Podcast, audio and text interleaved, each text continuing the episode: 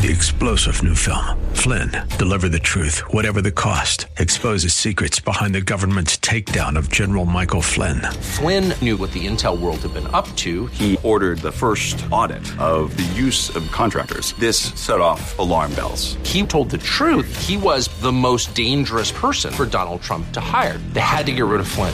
Flynn, Deliver the Truth, Whatever the Cost. Available now. Watch it today. Go to Salem Now dot com. Salem Now dot com.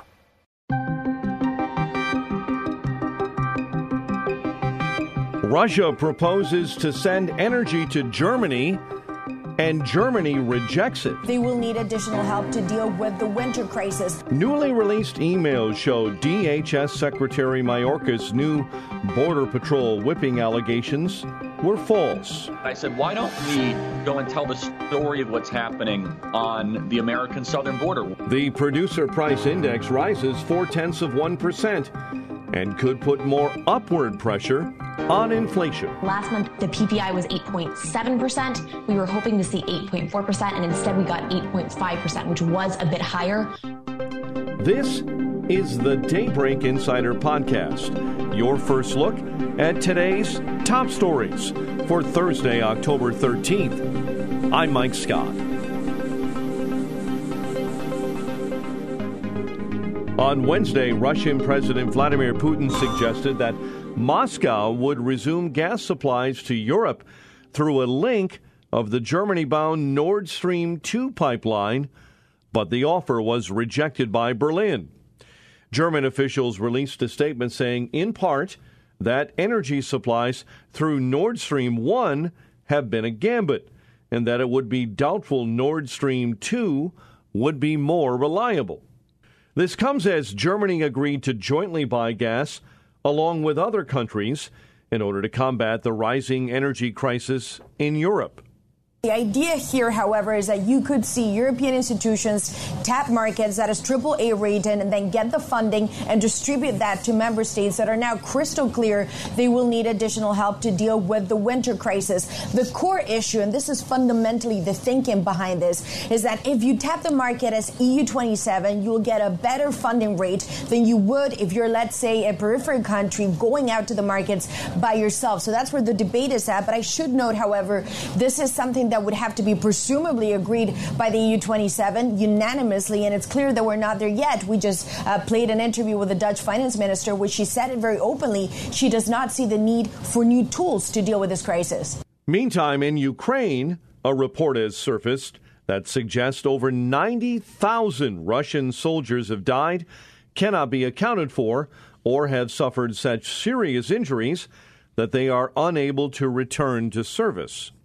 The figures suggested in that report seems to roughly align with intel the Pentagon has been receiving, which stated that around seventy to eighty thousand Russian soldiers had been killed or had been seriously injured since the beginning of the Russian invasion of Ukraine.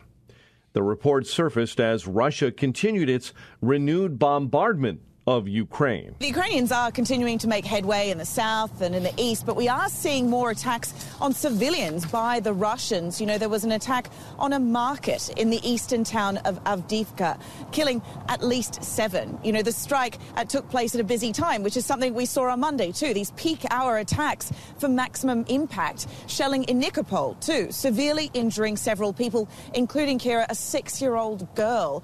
You know, two mm. kindergartens, a school were among those attacks. So, you know, Ukrainians say these civilian attacks show that Putin's position has been weakened. Speaking to the Ukraine Defense Contact Group, Defense Secretary Lloyd Austin says Vladimir Putin assumed Ukraine and the world would simply roll over as he invaded a sovereign country. Russia's latest assaults have only deepened the determination of the Ukrainian people and further united countries of goodwill from every region on earth. Austin says Putin's moves continue to backfire. Ladies and gentlemen, if you want to see how mistaken those all those assumptions were, well, just look at the battlefield today. And just look around this room. Former Allied Supreme Commander of NATO, James Stavridis, joined the Salem Radio Network and said, despite Vladimir Putin's nuclear saber-rattling, it's unlikely he would use a tactical nuclear weapon in Ukraine. They're hard to use on a battlefield. Um, it would be difficult to target because the Ukrainians are on a very broad military front. Could he use it to take out a major city, I suppose? Um, but it, it doesn't really help him tactically. Stavridis says it's doubtful Vladimir Putin would resort to the use of tactical nuclear weapons and anger Europe over interventions in Ukraine. It causes the world to turn, I think, in a very unified way to include China and India against him. Um, and you can achieve a lot of those effects using massive dumb bomb air attacks. The anti-government protests continue in Iran for a fourth week, as tens of thousands of Iranians living abroad have marched on the streets of Europe, North America, and beyond, in support of what many believe to be a watershed moment for their home country. Ali Velez with the International Crisis Group says the wall of fear in Iran has been destroyed, as protesters have nothing left to lose and therefore are more willing to protest. There is just so much anger and frustration in the country uh, that it's uh, hard to imagine uh, that uh, uh, the current generation of protesters in Iran would be cowed uh, just by uh, the system resorting to its traditional uh, iron fists uh, in trying to put down protests. Velez says the Iranian regime has not taken out its biggest weapons yet. It has mostly used, an, uh, sorry, it has mostly used uh, anti-riot police uh, in the past uh, few weeks. Uh, it has not yet deployed the Revolutionary Guard, uh, and so it still has uh, a lot of repressive tools uh, up its sleeve that it can use uh, against the movement. Turning to the ongoing battle over the southern border, according to newly released emails, the Department of Homeland Security's Secretary, Alejandro Mayorkas, was aware that the media narrative that Border Patrol agents whipped a group of Haitian migrants was false. The report suggests that one of Mayorkas' staffers sent him an email hours before a press conference at the White House where the D H S Secretary declared the incident involving Haitians horrific. The staffer referenced the account of the photographer who took the viral photography and said the salacious account of what happened was false. However, instead of using the information to correct the media, Mayorkas instead suggested the incident required an investigation. Meantime, the Treasury Department is looking into Florida Governor Ron DeSantis' use of federal funds in order to facilitate flights of migrants to sanctuary states, as some are alleging the Republican governor has done, improperly using, they say, money connected to COVID nineteen aid. It all started with this letter written by members of the congressional delegation from Massachusetts, where they asked the Treasury Department to investigate Florida and take all necessary action, including potentially rescinding any misused funds to stop this abuse of coronavirus relief programs. We already know Florida Governor Ron DeSantis had access to twelve million dollars, part of a program approved by the state legislature to transport undocumented people out of Florida. The money is said to have come from the interest earnings associated with federal funding for COVID nineteen recovery. It was last month when the governor used part of that money to transport about fifty migrants, mostly Venezuelans, by plane from Texas to Martha's Vineyard. The outrage put the governor on the national stage. Critics called it a political stunt, but the governor argues it brings attention to an out-of-control migrant problem at the southern border. Now, this, a response from the Deputy Inspector General of the Treasury Department, who works independently, and says his office has audit work planned and have already sought information from Florida related to immigration activities. Massachusetts Senator Ed Markey says he hopes the investigation sheds light on whether the governor misused funds intended for COVID relief for Floridians. Attorneys representing the migrants say they welcome the investigation and that the governor violated the rights of vulnerable migrants. DeSantis' office has released a statement in response to the allegations. what the governor's office is saying. Quote, weeks ago, the Office of Policy and Budget spoke with the U S. Department of Treasury's Office of the Inspector General about using interest gained from the state and local fiscal recovery funds program to transport illegal immigrants voluntarily to sanctuary jurisdictions. That office articulated to Treasury's O I G that our use of this interest as appropriated by the Florida legislature is permissible. So essentially, the governor's office saying that it talked to the Treasury Department's O I G recently, a few weeks ago, they say, and said, look, uh, either we've done this or we're doing this. And according to Florida law, it is permissible. This comes as the Salem Radio Network's Charlie Kirk, host of the Charlie Kirk Show, announced he has produced a docuseries called Border Battle, which is a deep dive into the truth as to what's going on at the southern border. This is not a political docuseries. It's all about education, and it's about telling people really what's happening on the southern border. So I live in a border state, Arizona. I live in Scottsdale. And every single day we see uh, something negative, something awful that is because of our porous and open southern border. Drugs, crime, homelessness, vagrancy, uh, you know, overpopulated schools, and you know, people in the local community, even living in Arizona, would say, you know, what's really going on on the southern border? Kirk goes on to say that it's his film that shows how bad things really are at the border. I said, why don't we go and tell the story of what's happening on the American southern border, wherever the facts may lead us, kind of doing what the media should be doing, Mike, and just mm-hmm. going out and looking at, you know, the carnage and looking at the crime and looking at the drugs. And so we really embedded ourselves with Border Patrol. We embedded ourselves with Sheriff Mark Lamb for weeks, for months. We sent an entire film crew there to find out exactly what's happening, you know, on the southern border. And, you know, it, it is so eye-opening. You, you saw it, Mike. It's incredible. Uh, when you actually see firsthand, you know, two things, how bad it actually is and how fixable it is. And so I really encourage your audience to go to Salem Now dot com to check out Border Battle. They can use promo code Kirk or Gallagher or whatever. I don't, I don't really care. And check it out. It's uh, all produced by Turning Point U S A, our nonprofit. Again, you know, some people will try to politicize this. That's fine. Obviously, we're going to do that at the event. But this is bigger than politics. The Biden administration is developing a parallel program for illegal immigrants.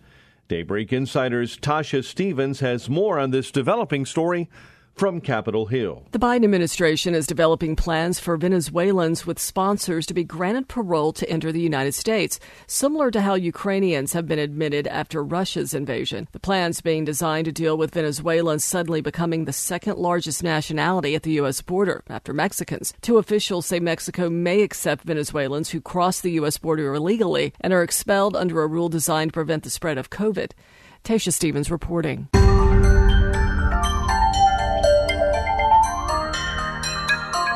On Wednesday, the Producer Price Index was released. The numbers show that prices paid to U S producers rose in September more than expected.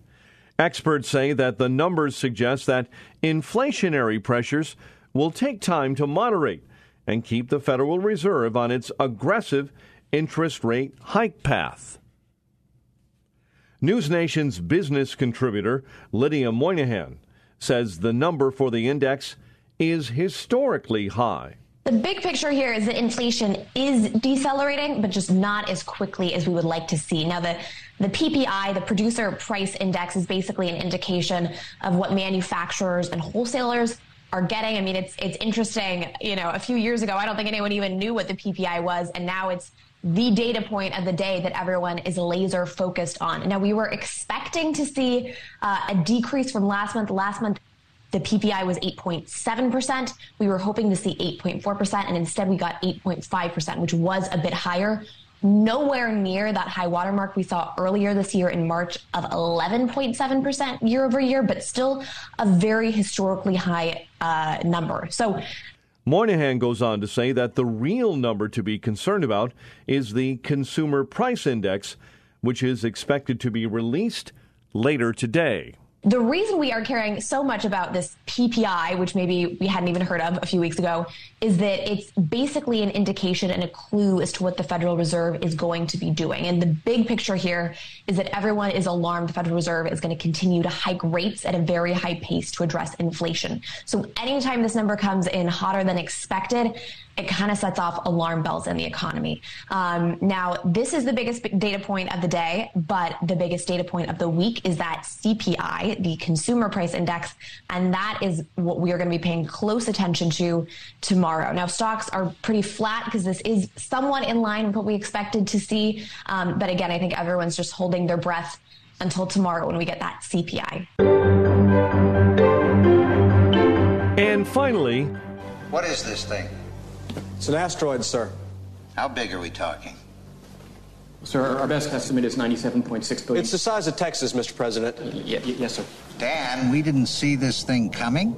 Well, our object collision budget's a million dollars. That allows us to track about three percent of the sky. Is this going to hit us? We're efforting that as we speak, sir. What kind of damage are we? Damage? Total, sir. It's what we call a global killer. The end of mankind. Doesn't matter where it hits. Nothing would survive, not even bacteria. NASA has succeeded in changing the orbit of an asteroid by crashing its Double Asteroid Redirection Test spacecraft, or DART, into Dimorphos in order to test its effectiveness in protecting Earth from a dangerous body on a collision course with our planet. From seven million miles away, photographic proof that NASA's DART mission worked. That exploding cloud of dirt and rock, the moment the refrigerator-sized spacecraft slammed into an asteroid named Dimorphos, orbiting an even bigger asteroid. The impact gave Dimorphos a big shove, dramatically shortening its orbit even more than NASA had hoped. It was expected to be a huge success if it only slowed the orbit by about ten minutes. But it actually slowed it by thirty-two minutes. Traveling at fourteen thousand miles per hour, DART's nose camera caught the final seconds before impact. While the asteroid poses no risk to us, NASA is hoping it can one day use the same technique to divert a massive meteor on a collision course with Earth, a so-called planet killer like the one that killed off the dinosaurs sixty-five million years ago. Warning time is really key here in order to enable this sort of asteroid deflection to potentially be used in the future. NASA says it's not tracking any asteroid known to pose an imminent threat to Earth, but there may be others it doesn't see. Ideally, scientists would have decades of warning to use a similar deflection technique and save humanity. All of us have a responsibility to protect our home planet. After all, it's the only one we have. This was only a test of a potential defense method called deflection by kinetic impactor. The space rock Dimorphos doesn't really pose an actual threat to Earth, but there are plenty of space rocks and comets out there yet to be discovered or tracked by astronomers. Subscribe to the Daybreak Insider podcast at Apple or Google Podcast, Spotify, or Salem Podcast Network dot com. Get our companion Daybreak Insider newsletter each morning at Daybreak Insider dot com. Ongoing coverage of breaking news and commentary at S R N news dot com and town hall dot com. Thanks for starting your day with us. I'm Mike Scott.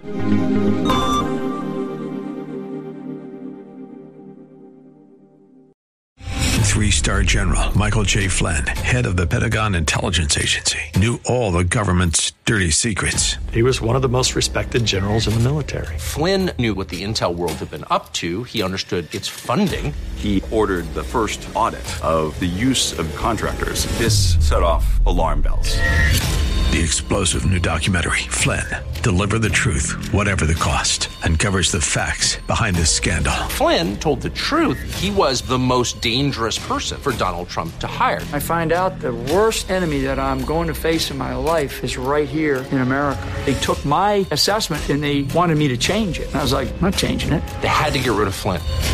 with in-depth interviews, archival footage, and never-before-seen personal records of the man behind the headlines. I just felt like I was drowning. Flynn, Deliver the Truth, Whatever the Cost. Available now. Watch it today. Go to Salem Now dot com. Salem Now dot com.